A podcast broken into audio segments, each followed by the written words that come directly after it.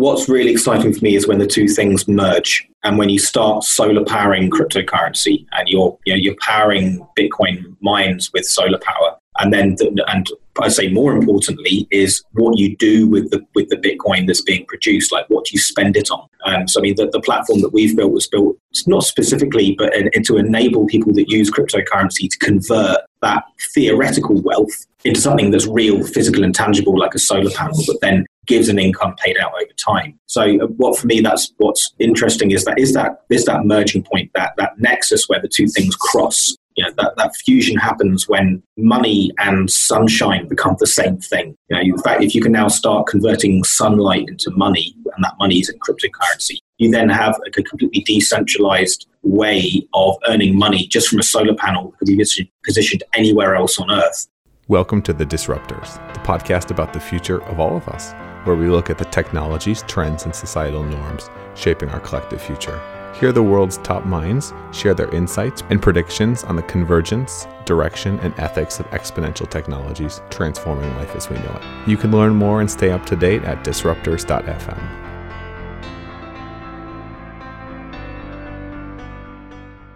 Energy. It's the end all be all, beyond money, beyond food, beyond sex. Energy fuels everything when it comes to life.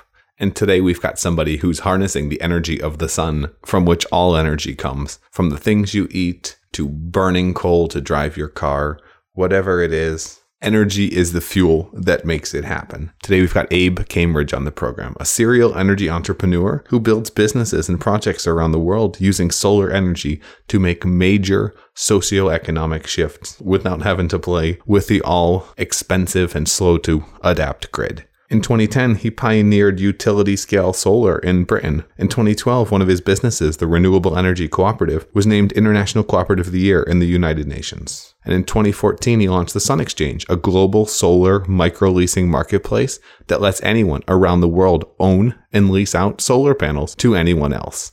They've been incredibly helpful in helping third world countries, rural areas, small schools get solar where the grid just did not exist and would not work. And the Sun Exchange has been named the best Bitcoin and blockchain business in Africa two years in a row. In today's episode, we discuss how to speed the transition to renewables and why it's inevitable, what blockchain and Bitcoin mean for governments and commerce, why cryptocurrency is the future but ownership is up for grabs, what Facebook's Libra coin means for the rest of the world, why Africa has a more sophisticated payment system than even America, what areas are ripe for blockchain and decentralized disruption? Why climate change is 100% real regardless of global warming? And what distributed solar really means for the world. Let's shine some light, so to speak, pun intended, on the future for all of us. This one's fun. These guys are revolutionizing the world. They're doing something that matters. And those are the type of companies that we like to feature on the disruptors. So without further ado, I give you Abe Cambridge. We choose to go to the moon in this decade and do the other things, not because they are easy, but because they are hard.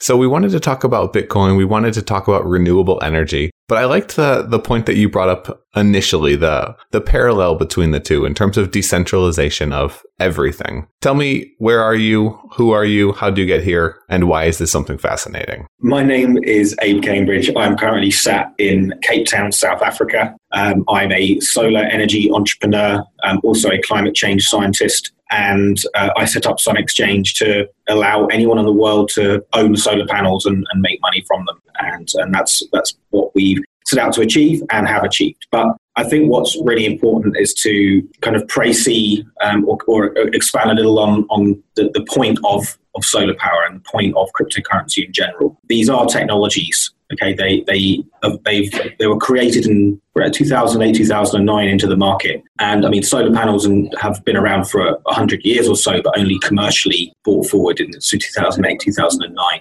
Um, and then and they were these technologies evolved. They emerged as a as a solution to some of the problems we're facing internationally, which is increasing energy costs because whilst you're using a finite resource of a fossil fuel and those fossil fuels causing environmental harm, um, the actual cost of using a finite resource increases the more people need energy. So you're having increasingly expensive energy costs, and even in the UK, where I'm from, energy poverty is a real thing. You know, people actually not being able to heat their homes um, because energy costs are increasing because of the increasing demand on, on fossil fuels. Um, and at the same time, 2008, 2009, the world hit the financial the financial catastrophe that, that the world faced um, which as a, as a result, money is now becoming worth less over time because of the quantitative easing that was put into place to, to, to make up the mistakes that were made by the by the financial sector. Um, it basically reduces the purchasing power of our of our normal money. And for people, quantitative easing is just putting more money into the economy, essentially, to stimulate growth. It's the it's the central banks pressing a print button and flooding the market with with more money. And obviously, the more money that gets into circulation, the the less worth the money in circulation has, in a purest sense. And um, the, so, really, the you know, solar power and, and, cryptocurrency are technological fixes um, to both of those global issues. So, solar panels are a, a commodity, um, and the more people buy that commodity, the cheaper they become. So, the more people buy solar panels, the cheaper solar panels are um, which is like the complete inverse of, of fossil fuel energy. And likewise with, uh, with cryptocurrency, i.e., Bitcoin, as a finite resource of money, the more people use it, the more expensive, the, so the more, more valuable um, those, those, cryptocurrencies become. So you completely transition away from a world of finite, um, finite. Uh, sorry, we, we completely transition from a world of infinite money and finite resource, and you then transition into a world of um, infinite resource and a finite money. So you, it basically becomes cheaper to buy energy into the future once you transition away from, once you flip, might call it the energy flipping. You flip from, from fossil fuels to solar, um, and then and all of a sudden energy becomes cheaper as we go as we go forward and, and not more expensive. And that's that's really the transition, that tipping point that we that we passed in around 2008, 2009. Um, I, I, call it the, the, the movement into the silicon age. You know, the, the true silicon based economy. You know, we're, we're now able to produce um, electricity using silicon chips when exposed to the sun. And uh, with, with cryptocurrency, we now have a monetary system um, based and being run on silicon chips. Uh, so this is an entirely now solid state economy, uh, moving away from you burning uh, coal and burning oil in big power stations and digging gold out the ground in order to have as a, a reserve in, in, a vault somewhere. This is now entirely digital, entirely, entirely solid state, and, and, and, a system that's really befitting of, of an advanced society. Which of the two developments is more exciting for you, cryptocurrencies or solar renewable? What's really exciting for me is when the two things merge and when you start solar powering cryptocurrency and you're you know, you're powering Bitcoin mines with solar power and then the, and I say more importantly is what you do with the with the Bitcoin that's being produced, like what do you spend it on. Um, so I mean, the, the platform that we've built was built not specifically, but in, in, to enable people that use cryptocurrency to convert that theoretical wealth into something that's real, physical, and tangible, like a solar panel, but then gives an income paid out over time. So uh, what for me that's what's interesting is that is that is that merging point, that that nexus where the two things cross you know, that, that fusion happens when money and sunshine become the same thing. You know, in fact, if you can now start converting sunlight into money, and that money is in cryptocurrency, you then have a completely decentralized way of earning money just from a solar panel that could be positioned anywhere else on Earth um, in a way that's transnational. I mean, no to one, make it, go ahead. So I would say that no one owns sunlight. Um, you know, the planet is rotating. Um, so a, a individual should be entitled to position their solar panel anywhere on, on Earth, provided that there's a, a place to put it. And you know, our, our, platform, the Sun Exchange, now allows people to locate their solar panels on a roof powering a school or a business. So therefore creating a social impact as well, and then earning an income from it paid out in, in crypto. And we wouldn't be able to do this if it wasn't for the advancements in cryptocurrency and this the, the very fact that there is an ownerless, decentralized, um, transnational currency that we can now use to interact with the whole planet at once, um, at, which is, is, perfectly married to the concept of the whole world being able to extract value from the sun, which is also a transnational phenomenon. Does it need to be trans- transnational? Does it need to be ownerless? So what we've seen right now is there's been there was a takeoff in cryptocurrency. There was a bit of a crash after we had an ICO, essentially Wild West. And there will be projects that come out. I think yours is one of the projects that actually does make sense in terms of what you're doing. You're essentially allowing, like Uber did, you're allowing a driver to turn a car into something profitable, but even if they don't have a car, kind of. Yeah, we're, so, allowing, we're allowing people who've got empty roof spaces to allow people who want to own solar panels to put the solar panels on their empty roof space. In return, they get cheaper energy and the owner of the solar panel gets an income from the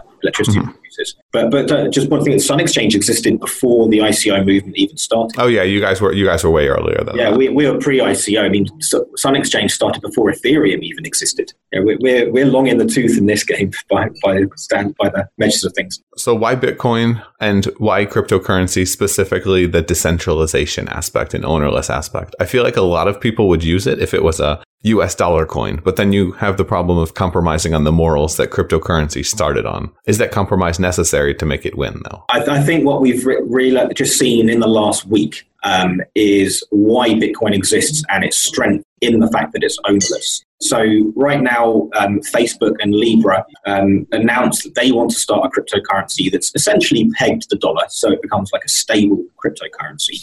But because there's one person or uh, several organizations standing up saying, we're going to own this thing, it's going to be us, it's a private organization, they are then, the, the, the federal government, i.e., Donald Trump, knows who to then say, you can't do that. And they have to because they know who they are. And, uh, and it's an organization that could be subpoenaed. Whilst Bitcoin, which is a protocol, it's just language, it's just data that anyone can run in a permissionless system, you can't shut that down. Um, and yes, there are on the on the guess on the downside. Yes, it's volatile, but it's only volatile if you hold Bitcoin as an investment, as an ex, as a speculative instrument. But that's not what it was designed for. It was designed to be a, peer-to-peer digital cash payment system, which is all that anyone should really be using it for. It just means that the more people that are using it as a payment system, the actual units of data, i.e., the Satoshi units within a Bitcoin, become more expensive to get hold of over time in order to send that value to someone else, to your, to your other peer.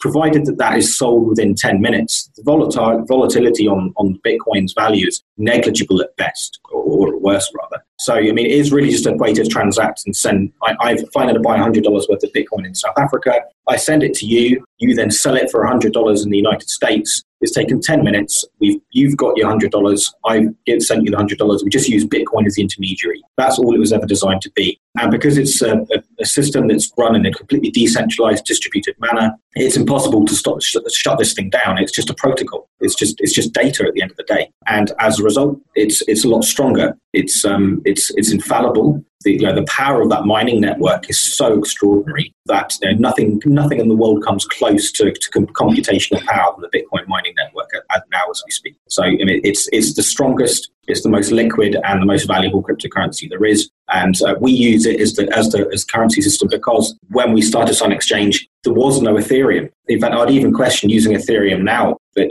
Bitcoin does exactly what we wanted to do, and it's got the most mining power behind it. So I would say ideologically, I'm very aligned with you in terms of that would be the world that I would like to see, where there's not a government owned currency, because I think the government holds several things over your head. They have the military, so they hold a gun to your head and they hold taxes to your head, essentially. And then you're locked in by borderless walls, so to speak. But in terms of realities, we see that people are willing to give away almost anything to get another cute cat picture on Facebook. They don't care about their data. They don't care about their rights. And I think Bitcoin's, I think Bitcoin's limit in terms of the actual number of units that will be produced is ultimately going to be its downfall as a payment platform because as, as you said, when you have limited supply, price goes up. So people are just going to hold something. What does the future of cryptocurrency look like? And is there going to need to be for mass adoption? I know that you're very much a believer, but I think I think libertarians in general are the ones that started this, but will they be the ones that see it through to the end zone, so to speak? Well, I think we're going to see a complete evolution in how the, in how this is even built and used. I mean, when when computers or when the internet first existed, it was it was geeks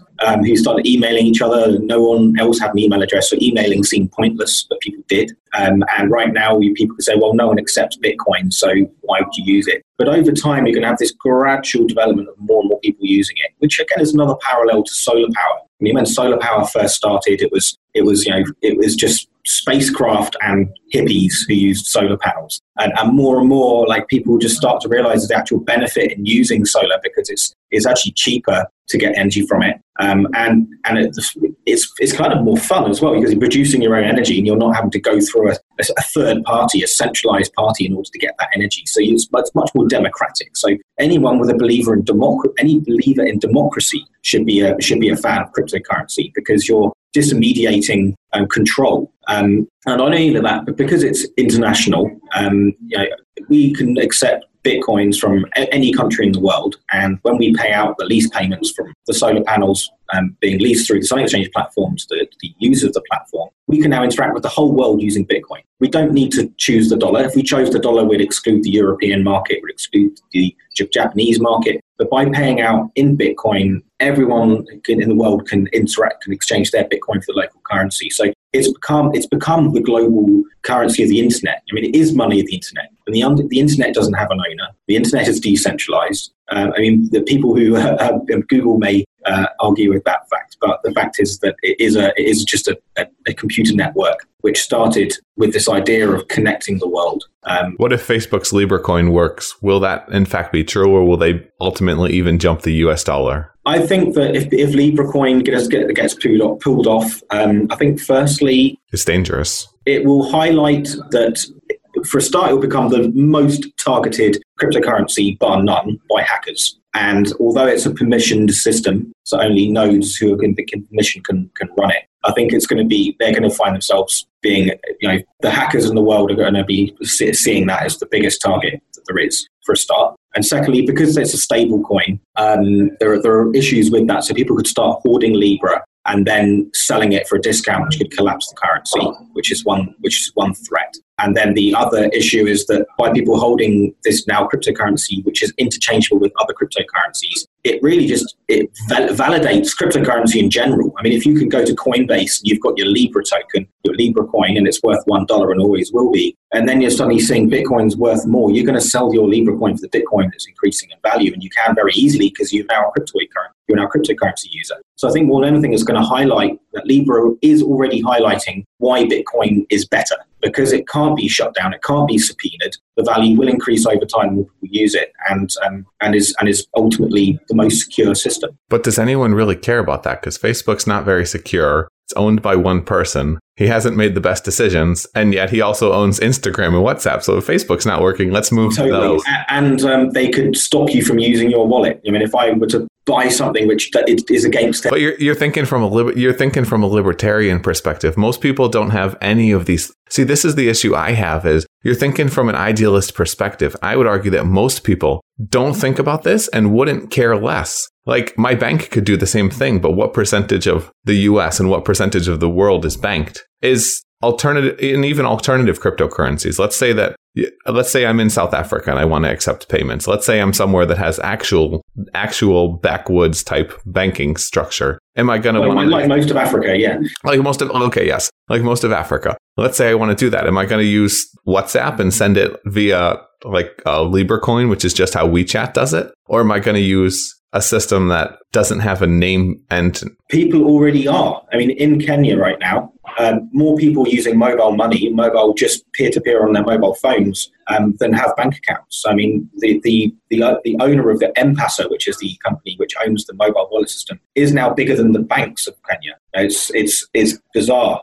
I mean, it's actually more advanced financial system than than people in the UK. I mean, people in the UK are still scared of internet banking in some instances, and yet you've got people sending money from a mobile phone device. So I think um, socially, it's and behaviourally, people are more used to digital money in, in Africa than than most other places in the world. Like they've never had a bank account. So they've never they've only ever used hard cash. Now they've gone straight to kind of mobile money applications. So I think people are going to be more inclined to use cryptocurrency here than, in fact, we're already seeing it. Uh, people using cryptocurrency more in, particularly in South Africa than other countries per capita. Definitely. But for them, Libra coin will be a cryptocurrency, even though it's not technically encrypted for others. What it is, it's a more stable stable coin.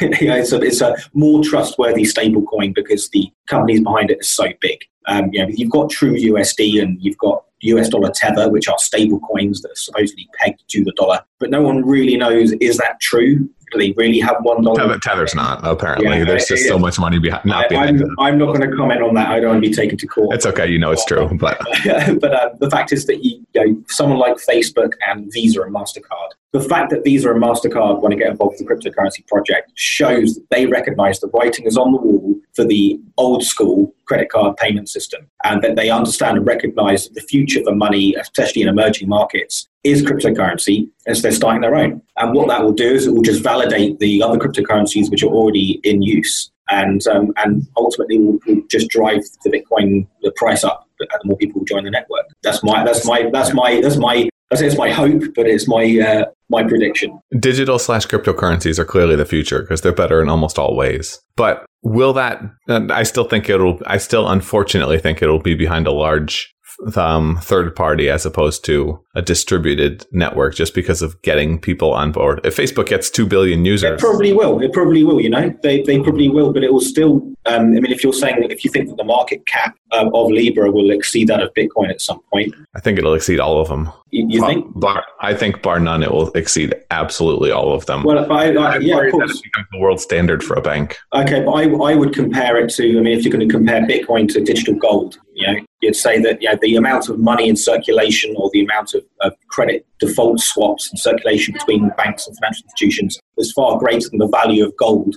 And that gold is the only thing of real value in inverted commas, in according to the uh, existing, uh, well, the old school financial system, where you have to have fractional reserves of gold in your vaults, which you're allowed to lend on based on your fractional reserve. And therefore, that it just kind of proves that if you have a, a, a network like Libra running, which becomes more valuable than Bitcoin, Bitcoin is still going to be there. It's still going to be that, that kind of reserve. You, have got that, that uh, that kind of pr- the, the, proof of work protocol um, with that amount of power in the background uh, is is significant. The fact that it's it's it's permissionless, you know, anyone can use Bitcoin, and you know, the, I think one of the other things is this is idea that these these these currencies assist um, cyber cyber crime and uh, money laundering and you know, illicit drug purchasing. But I mean, I, I've been watching James Bond movies my whole life, and it's always US dollar notes and suitcases that are being used for those kind of activities. And the fact that every transaction on the Bitcoin network is there forever, you can never delete it. So the moment that someone reveals their private, their, their public key, and that gets identified to a person, that the game is up. So really,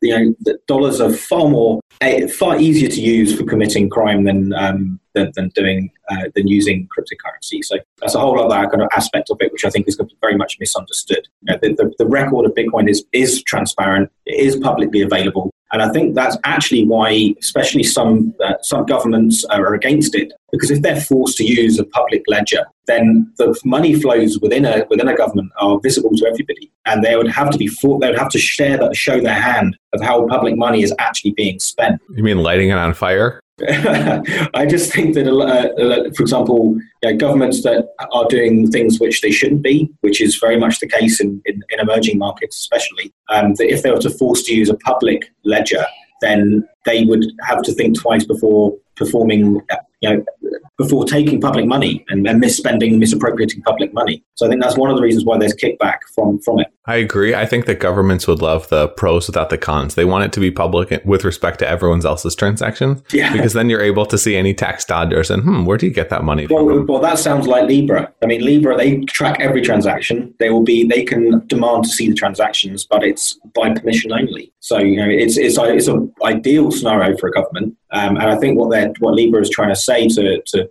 um, the, the, the federal government right now in the states is saying, look, someone's going to do this. So let it, let's let let's be us. Let's let's be the guys that start this this global cryptocurrency that everyone uses. Um, Do you think it could threaten governments? Um, Especially the US one, if suddenly the US dollar isn't necessarily the global standard, but something else replaces it in terms of transaction well, volume. I think that in the way that you look at world history, you know, what, what has been the reserve currency, they, every currency has its time. And before the US dollar, it was the British pound. Before the British pound, it was the, I don't know, what was before that, probably the Roman Roman coin or something. Or before that was a doubloon, or before that it was a seashell. You know, it's like there's always a, a, a time for when something is recognized and used as the, as the global instrument. Um, but I think it's going to transition to a cryptocurrency variant, and someone's going to do it. And there's there's I wouldn't say it's a race, but there's challenges on um, what, what is that cryptocurrency that's going to be that, that globally used system. But right now, Bitcoin is winning. And I think anyone that understands how cryptocurrencies works understands that these will become the system that we use for payments because the system we have right now sucks. It doesn't just suck in the third world; it sucks everywhere. If you're spending three percent on a transaction fee, exactly. So, that, no, I can put that into a really good context, right? There, because the Bitcoin is so much in demand in South Africa. There's a, there's actually a positive arbitrage. Like people are willing to pay more than five percent more than the globally market uh, value of Bitcoin here. So if someone buys solar panels through our platform, they're actually getting a 5% discount by spending Bitcoin on those solar panels. Whilst if you pay by credit card, you have to pay 2% uh, service fee for the credit card issuer. So you actually like it's, it's 7% cheaper to, to buy our good with a solar with a with Bitcoin than it is using a credit card. And it's, yeah, it, and it's instant as well when you play telephone with people and you say one word and it has to go around seven different people, you always get different words at the end. Yeah, there's right. That little, there's that little everybody's hands screw something up a little bit. Yeah, it's interesting. It's interesting if you look at the, especially when it comes to Africa, but most most countries that would be considered developing or third world right now, they're skipping a lot of the transitions that the West has gone through in terms of the transitions to factories, the transitions to mass production, the transitions to having a grid, the transitions to having stable banking infrastructure. They're jumping those, going mobile, going solar, going crypto. How do you see these trends playing out in the long term? Is this something where so for instance when I when I buy something in when I buy something in the US versus buying something in China or parts of Europe, it can feel it can feel uh, decades old in terms of how it happens to happen. You've got to pay cash to do this, and we accept cards, but you can't do any type of mobile payments. Well, I, like I, like, I, I, can. Sorry, carry on. No, no, no. It's just what when you get fat and lazy, you get fat and lazy, and sometimes the contender reaches up and goes rocky on you. okay, well, I'll tell you how things are uh, down here on the ground in, in South Africa. So, I mean, it's the, as in most emerging markets, you have these vast informal settlements like townships or favelas or whatever you want to call it. Um, it's, it's areas around the city it's filled with poverty and crime because people from rural areas um, get up and leave because they want to go to a city to get a mobile phone connection, to get money, to earn money, to get access to electricity. Um, and, and that's why people join these slums. And then the rural areas get, get left behind and, and, and collapse in, in terms of their societies. So I, mean, I, I, visited rural Kenya last year in a, for a rural microgrid solar project. Uh, it's a company called PowerHive um, who we're, we're, we're, partnering with. Um, and so now there's this very remote rural community who have a, a solar, a large solar plant in the middle of their village, which distributes electricity to each each household. And every household now has access to Wi-Fi connection through that same network. And they've all got mobile phones and they pay digital money to each other. So now they can grow cash crops in their village.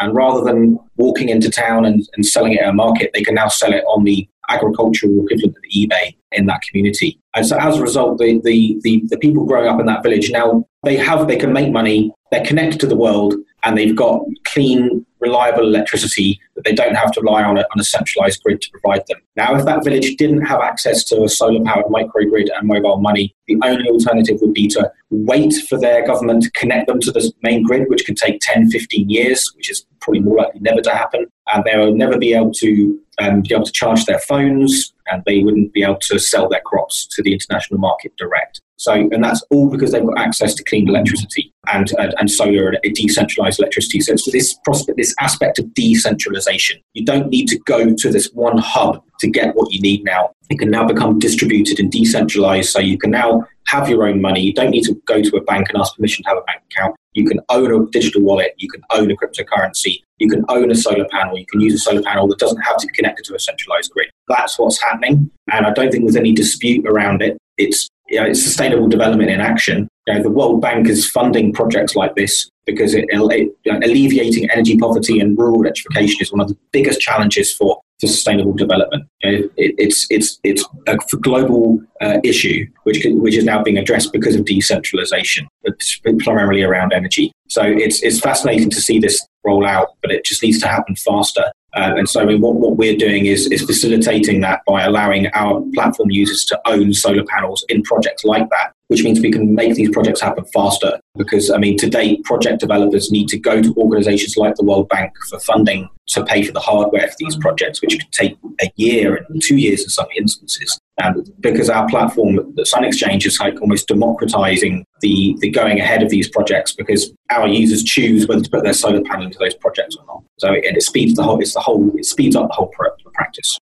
Today's episode is brought to you guys by JobFlare, an awesome app that helps you get hired by playing games seriously. I know that when I was in college, I had no idea what I wanted to do. I studied engineering, and there were a million and one opportunities in front of me. If you guys have listened to the show, you know I'm unemployable at this point. I am much too hard headed for that. But if I went back to when I was 18, 20 years old, this would have been incredible. Download it on your Android app, play a couple of games. There were some really interesting ones puzzles, math, memory. You quickly run through some things, helps find some of your strengths you may not even have known you had, and then suggests incredible jobs in your area that could be something that of a great fit for you. In an era where people are going to college without knowing what they want to do, this is a great way to figure out some interesting opportunities for you and just maybe switch jobs, switch careers, and become happier in what you're doing. Again, play games, get hired. Go to jobflare.com slash disrupt. That's J O B F L A R E dot com slash disrupt. Download the app, play some games, get hired. Thank you, JobFlare, for supporting the disruptors. Now back to the episode.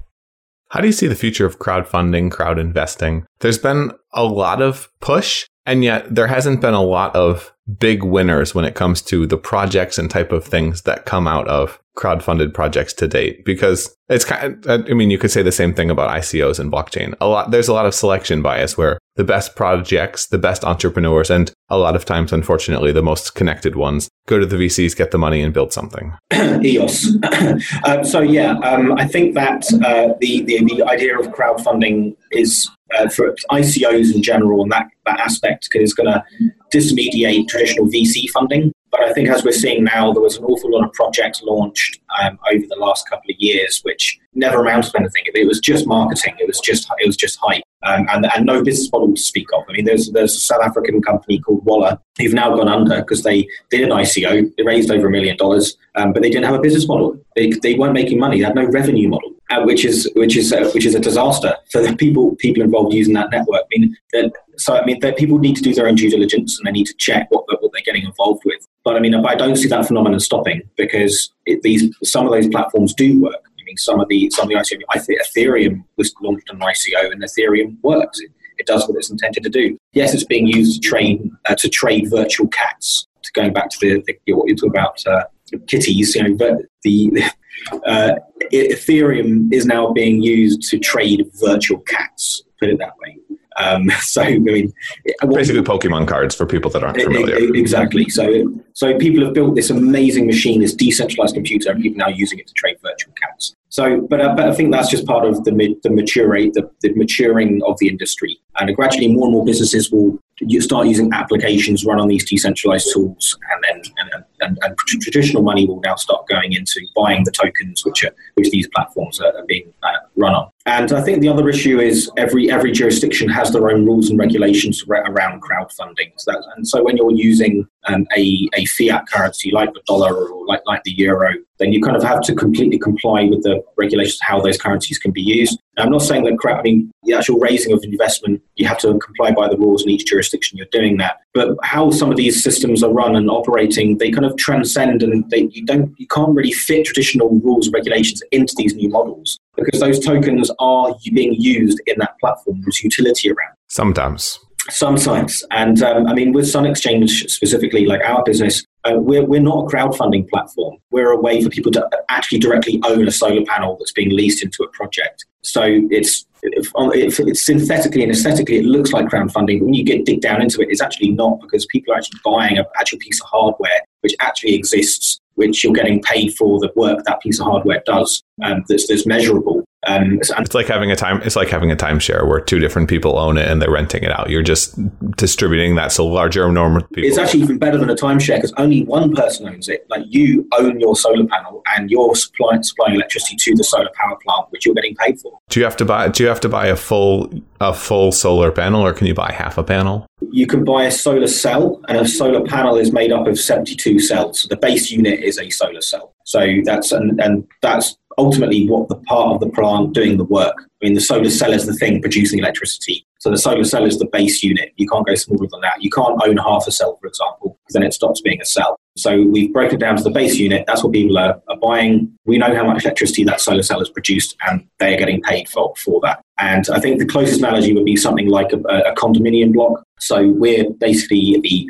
commercial, the, the real estate agent for that condo block and people are buying the apartments in that block and then leasing it out to a tenant. They don't know who the tenant is. In some instances, or sometimes they may do. But basically, us as the real estate agent, our platform facilitates the selling of the apartment units to someone and that facilitates the finding of a, of a tenant for that apartment. We're doing the same thing just with solar panels, but breaking down to a cell level. So, solar and generating energy is one problem, storage is the other side. What do you think about the battery technology, what Elon's doing, and where we're headed? Because right now it's complicated to say the least in terms of integrating solar with the grid and having surges, etc. Yeah, there's there's two um, kind of tra- there's two tracks of development of technology happening now. You've got mobile batteries, which is what Tesla have, have been advancing, mobile battery solutions, where Uh, having energy density and weight as a minimum, so increasing energy density and reducing weight is is their priority. Um, and then you've got things like what I call terrestrial applications, like ground based systems, which are fixed, where space isn't a premium and neither is weight or mobility. Um, so that's just about reducing the, the cost of energy storage in, in total. Um, and with that, we're seeing some really cool advancements in things like flow,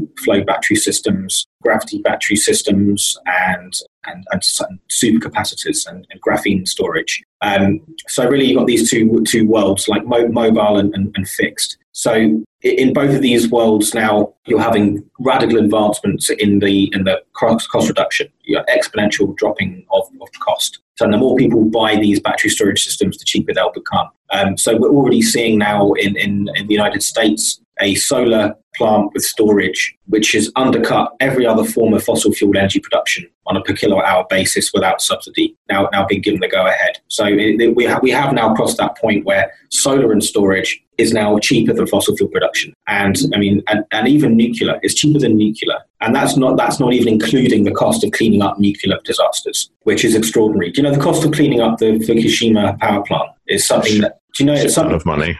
Three quarters of a trillion dollars. And don't forget lives, people. Yeah, and and that's not even fixed yet, and it's still an issue. You know, when if a solar plant breaks, you just you find the part of it that's broken and you replace it. It's modular. You know, it, no no one has ever died because of a, a solar PV plant breaking. You know, if, and it's it's it's just such a more elegant system and it's and it's clean. What are we at efficiency wise for solar panels? So efficiency, we're now around the, the record for efficiency is 43%, and that's from Spectrolab, which is a Boeing subsidiary. But efficiency is only of interest to you if space is a premium. So efficiency is a, a massive big deal to you if you're NASA, right? Because getting anything up into space is really expensive, and space literally is at a premium in space, ironically. What we care about here on Earth is efficiency of manufacturing. Like, how much energy does it take to make your solar panel? How cheap can we get that solar panel, irrespective of how efficient that solar panel actually is? Like, it's all about cost per kilowatt hour produced.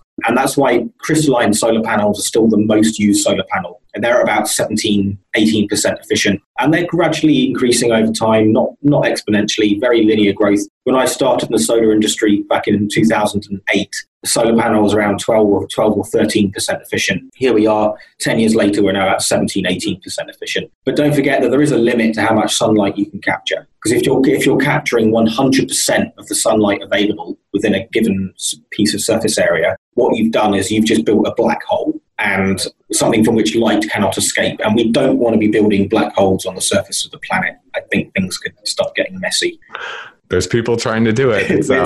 yeah, we start to have some weird space time phenomena happening in labs. Yeah, so it's it's super interesting. It's kind of like renting your home versus buying your home. If you could get rid of the interest, as a kind of analogy, solar keeps producing even after you've bought it, and you got to keep paying for gas. But, but uh, there's no, there's no more fuel required once you've built once you've bought your solar panel. It just keeps using electricity passively with no. What's the payback period? How many months, years, et cetera, is it taking people to recoup a investment? Let's not say through Sun Exchange. Let's say tr- traditional. I want to put solar panels on my roof, et cetera. Use some averages. It's about the same. I mean, the, the fact Sun Exchange is designed to be an alternative to putting solar panels on the roof of your own home with the same benefits. And so it's about the same. It's about eight, eight years, I'd say, for a payback without subsidy. obviously some jurisdictions have tax benefits and um, feed-in tariffs, which in, which which bring that in. But that's that's based on a on a policy, a government policy, which in the UK we saw the the, the, the negative consequence of that when that policy was changed, the market collapsed. Um, so you can't you can't necessarily rely on, on a subsidy to, to support your business model because it can be repealed at any point. Yeah, that's what's killed renewables in the past: the subsidies and then the up and downs of the oil pricings. It, exactly. So, I mean, here in South Africa, we very specifically built our model around this works this return without any subsidy, without any supportive policy from the government. You know, we're building embedded generation of solar without subsidy, and we're getting you know, paybacks between eight, eight and ten years. We, the IRR on our projects were around 11%, which is equivalent to about a 6% return a year uh, APR. But it's, they're not really comparable. It's like comparing apples to pears because this is a rental income stream that you're receiving, which works out to be about 11% IRR, which is equivalent to put it to what you'd get from if you put solar panels on the roof of your own home and own the roof of your own home. But with the advantage of if you move home, you no longer have your solar panels. But with solar panels on a roof through Sun Exchange, you don't even need to own a home. You can live in an apartment and own solar panels on a roof through Sun Exchange. Is that the future of ownership for everything? Is the future some type of distributed ownership of homes, cars, etc., or is it platforms where I subscribe either my city or I subscribe to Uber, etc., and it just comes and picks me up wherever with an autonomous dri-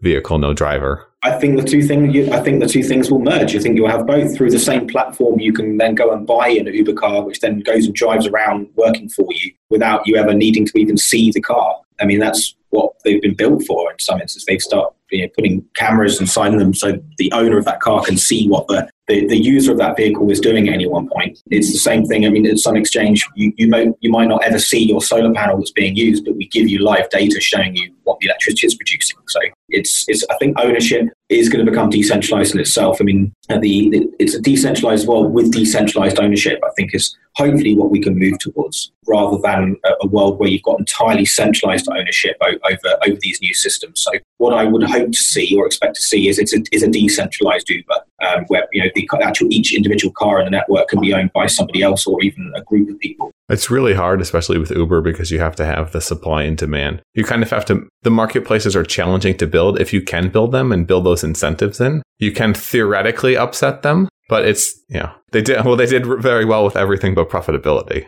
We'll still see if we'll still see if we get there. Well that's but that's how they got their user growth. I mean i i, I read this amazing book called the Upstarts which compared you know how Airbnb and Uber actually started and the lengths they went to to get their network started. So they were hanging outside train stations in New York City, like giving mobile phones to taxi drivers, saying like, use this, use this, use this. And then, and then because obviously the riders wouldn't use the network if there weren't drivers available, but then the drivers wouldn't use the network if there weren't rider demand. So they had to very gradually work on keeping that balance. And I mean, us as a, an, I say a sharing economy type platform at Sun Exchange, we, we, having to, we have the same challenge. Like we've got to make sure that the numbers of people using our platform, we've got enough solar panels to buy at any one time through the platform. But at the same time, if we've got too many solar panels to buy and not enough demand, then people won't want to use our platform to become solar powered because the project might not happen. You know, so we, we've got a balance. It is a balancing act. It is a but, balancing but, act. But once you break that that tipping point, that breakthrough point, when you get your escape velocity, then then things can just uh, shoot up exponentially. And so we, we've got a huge back.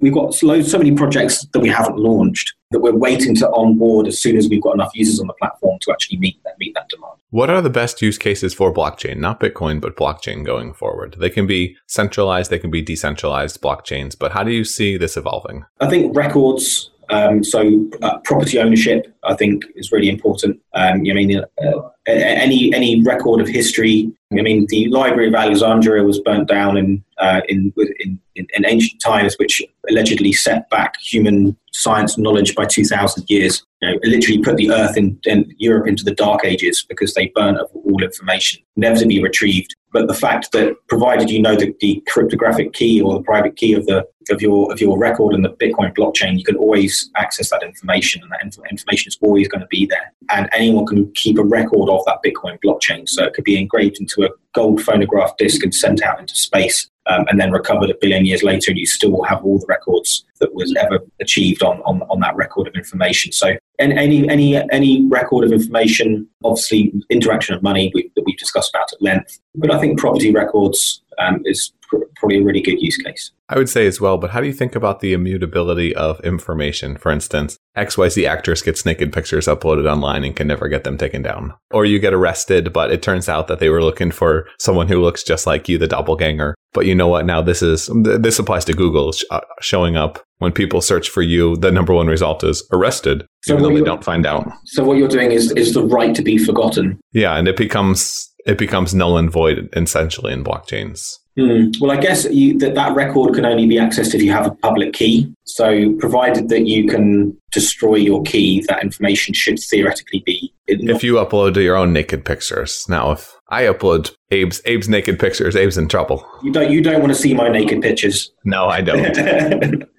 um, I, I don't I don't know the answer to that. Yeah, but, the fact is, the Bitcoin blockchain already has weird information on it. You know, there, there is loads of weird stuff on there that people have put there just for a joke. I mean, the first record ever on the Genesis block of the Bitcoin blockchain is a is an article from the Times newspaper, which was to, to commemorate the birth of the, the, the blockchain, which said that um, uh, the Chancellor's the Chancellor's Exchequer has just approved a second bailout for the banks, and that newspaper article is now there forever and mutably on the blockchain. And I guess whatever people want to put on there is going to put on there. But I think that as the Bitcoin blockchain increases, it becomes increasingly harder to put stupid information on there that's got no point because it's expensive to do. You, know, you actually have to pay a fee to put data on, on there. So you're only going to do that if actually you want to do it and there's a value to doing it. If you want to put my naked pictures on there and then then ransom me, you know, that's that's theoretically possible.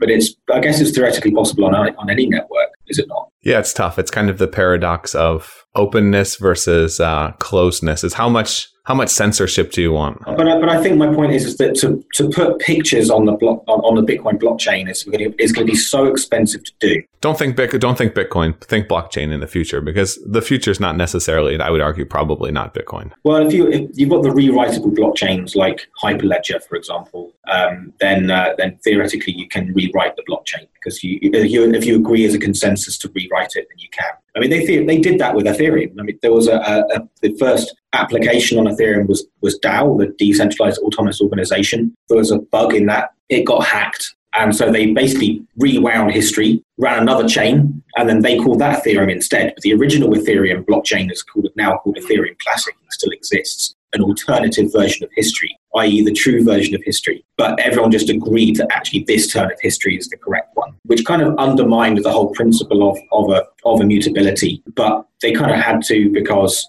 well, they felt they had to. Everyone got screwed. Everyone got screwed. can you can you ever actually get all the bugs out of code? I would argue it's probably no, which means that you're kind of always going to have major hiccups if you try to go with a smart contract system. Yeah, it depends on what, what how complex you're trying to be. I mean, what are you trying to do? I mean, if it's a really really simple, but if everything's hackable, then everything's buggable, right? Yeah, um, it depends again it depends on the complexity of what you're trying to do because if it's something really simple like this person does this and this person does this and this this event happens it's basically like a one plus one equals two scenario. Um, but you just basically have you don't need to have a third party to verify that one and one have been added in. Matt dies his assets get transferred to his family etc but then you have this the situation of matt getting kidnapped or someone impersonating matt or matt dying but also the company that reinforces it dying it's true but i mean you but now you're talking about off off chain source of information so there's a project called chainlink which is kind of a, an off chain oracle source platform or, or, or, or project, which you basically have um, voters that vote on the reliability of the data being put onto the blockchain. And so that's now something that's now starting to expand is how do you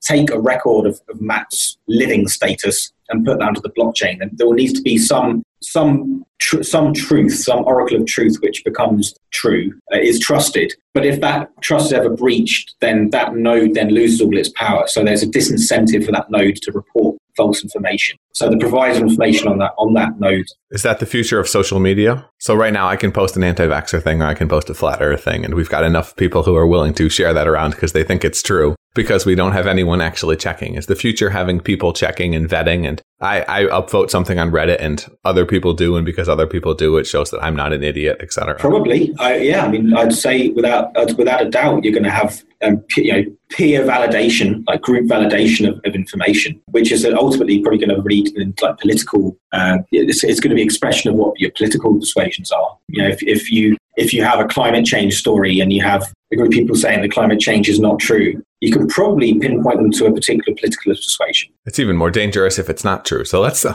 let's just play the devil's advocate argument. First of all, climate change is true, guys. But if it's not, and humans aren't the ones who are causing the problem, then we're certainly more effed than we were before. But what I mean, speaking as literally someone who spent four years of my life studying climate change, what is the biggest issue is people misunderstanding the problem. So, I mean, global warming is one aspect of climate change. It, it's not. It wasn't once called global warming and then it was called climate change, like Donald Trump said. He said it was called global warming and that wasn't working. Called it climate change. No, that's not true. Global warming is happening. We're observing it global warming is one aspect of climate change, which have got many other aspects, such as ocean acidification caused by increasing concentrations of carbon dioxide in the atmosphere, such as changing of the surface of the reflectivity of Earth due to deforestation. These are all climate changes, and you cannot Dynamic deny system. you cannot deny that deforestation is being caused by humans because we're doing so on a vast scale. You cannot deny that the burning of fossil fuels causes carbon dioxide emissions because we can measure it and we are observing for a very high carbon concentrations increasing. Now, how much you can attribute the global warming to carbon dioxide emissions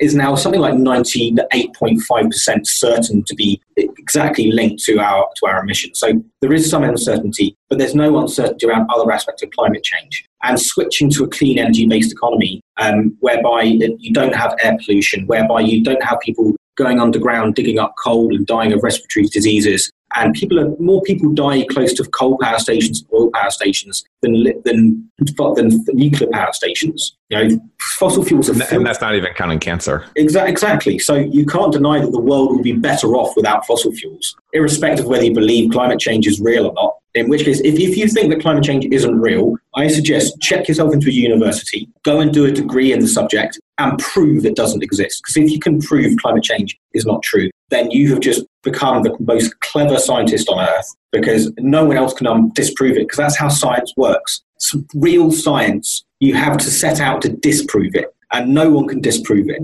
And that's it. You can't. Otherwise, if you Google "is climate change a hoax," you're you're just you're just going to find source of information that, that confirm your bias. You, know, you have to find you have to search the alternative of what your belief is in order to disprove something because that's that's how science works. And that is the exact opposite of theology, which is where we run into some problems. I got two last questions for you. First, what's the one thing I should have asked you that I didn't? What's the one thing you didn't ask me? Um, what's the one thing I didn't ask you? You didn't ask me what music I listened to or what the last book I read. What's the last book? The last book I read was The Future of Humanity by Miko someone. I'm really bad at authors' names. Kaku. Yeah, Miko Kaku. Thank you. I've just finished reading that. That's pretty fantastic. What is the future? Um, space.